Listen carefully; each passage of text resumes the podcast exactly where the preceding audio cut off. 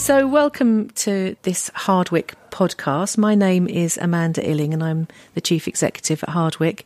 And I'm joined by my colleague Linda McGivern. And in this podcast, we're going to be discussing the application for Office Assistant, which is a job advert out at the moment with a closing date of the 18th of March. And we hope that we can share some top tips about how best to fill in the form. So, Linda, we have a job advert out at the moment for Office Assistant. Tell me a little bit about the role. Well, this is a key role in Hardwicke. Our Office Assistants are some of the most important people as they're the base that we build our team on. They do a lot of very important jobs, including taking our barristers to court, lodging papers. They also do a lot of copying and making up bundles for our barristers. They have all the information that they need about their cases. So they really are key. We all rely on them a lot. Really important role. Yes, definitely. So, in the application pack, if somebody's interested in the role, what do you send them in the pack, Linda? Right. Well, we start off by giving you the job advert because often you'll see it and then you'll send your email and you won't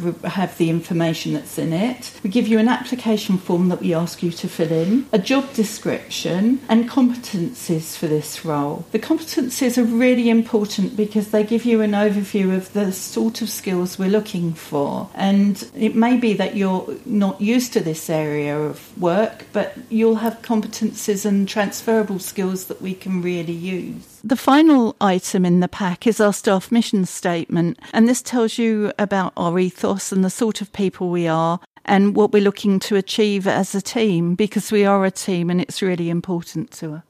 Thanks, Linda. So, looking at the form, it was useful to think about what happens when you apply because the forms come in and the marking panel don't see your name or your contact details or your address, and they just see the form that you've filled in. So, they see the questions and the answers. And I'd like to spend some time really giving people top tips on what they should do in filling out the form to give them the best chance that they can to go through the scoring stage to interview. Linda, what do you think?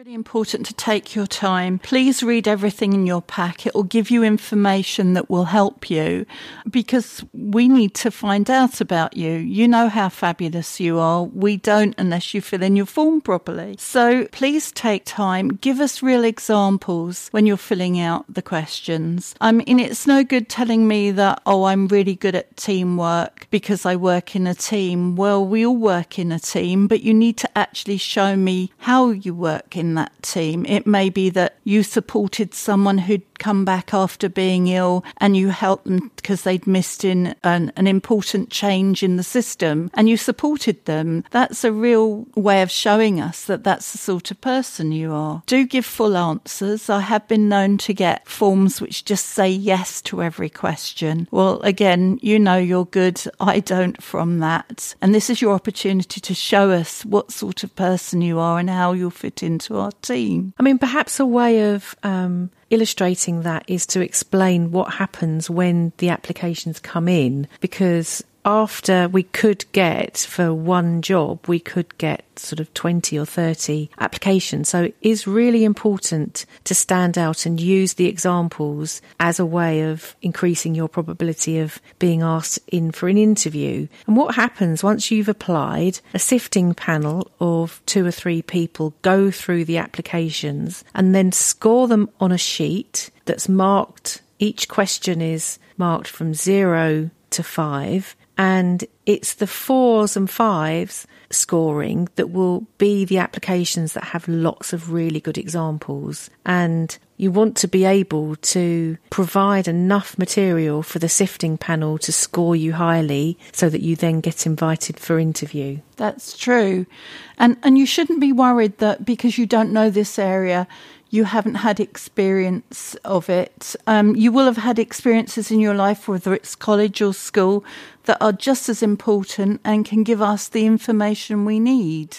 I remember uh, somebody in answering a question about service delivery. Do you remember this one? She described the fact that she worked in a shop and she was very keen that it always looked smart and when we asked for another example in the interview, she said, Well, there was chewing gum on the floor, so I got down on my hands and knees and I scraped the chewing gum off the floor. And that person got the job, didn't she? Absolutely, yeah. And that's the thing. It's not just about what you do in the terms of your job, it's the fact of you being willing to go that little bit further. So then, once the scoring has been marked, the sifting panel meet up to compare their scores, and the candidates with the highest scores are then invited for interview. And again, similar process. There's probably two or three people in the interview panel. They have a series of questions. Probably about five to ten people for each job are interviewed to just give you an idea of what your chances are, how many people you're being interviewed against. And then again, in the interview, the panel have a scoring sheet and they're marking your answers against the competencies. And that's why it's really important to give examples. And you can think about this in advance before you come to the interview. You can think about the questions that you were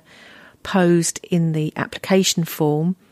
And the questions in the interview are likely to follow the same sort of lines about service and um, communication and um, you know and tasks and teamwork that sort of thing. So it is easy to prepare beforehand the sort of examples that you can give if you just take some time to think about it. Absolutely. And we never use trick questions. We always want you to be the best you can.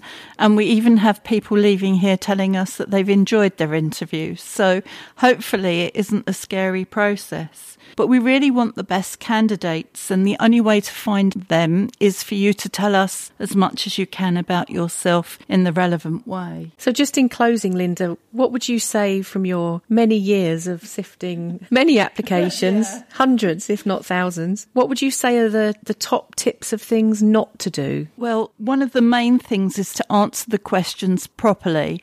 I have had applications where someone says yes to all the questions. That doesn't tell me anything, it doesn't tell me anything about you, and you're likely to not score high and not be included when we're shortlisting. Also, we don't accept CVs, and if you refer to your CV on your application form, that won't make much sense to the sifters because they never get to see your CV, they only have the application form. Please don't give us textbook answers. We don't want you to write what you think we want to hear. We want to know about you. So please be as honest as possible. Also, we don't need your referees at this stage. There is a part on the application form that mentions referees so that you know our process.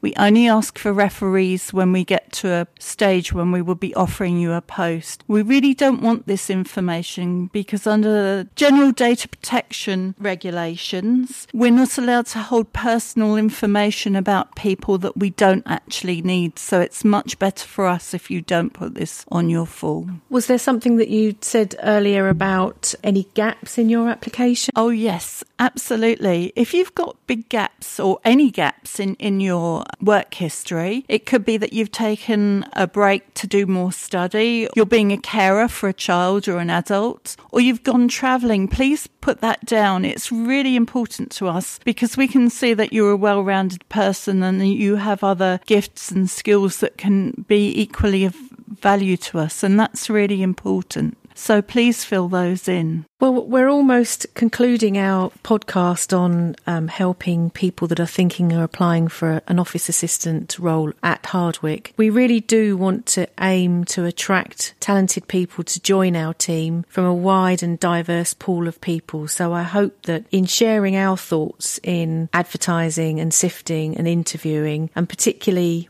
a focus on the examples and the competencies that you're encouraged to apply for a role here and best of luck. Of course, you can always find out more about Hardwicke by visiting our website, and we would encourage you to do that at www.hardwicke.co.uk.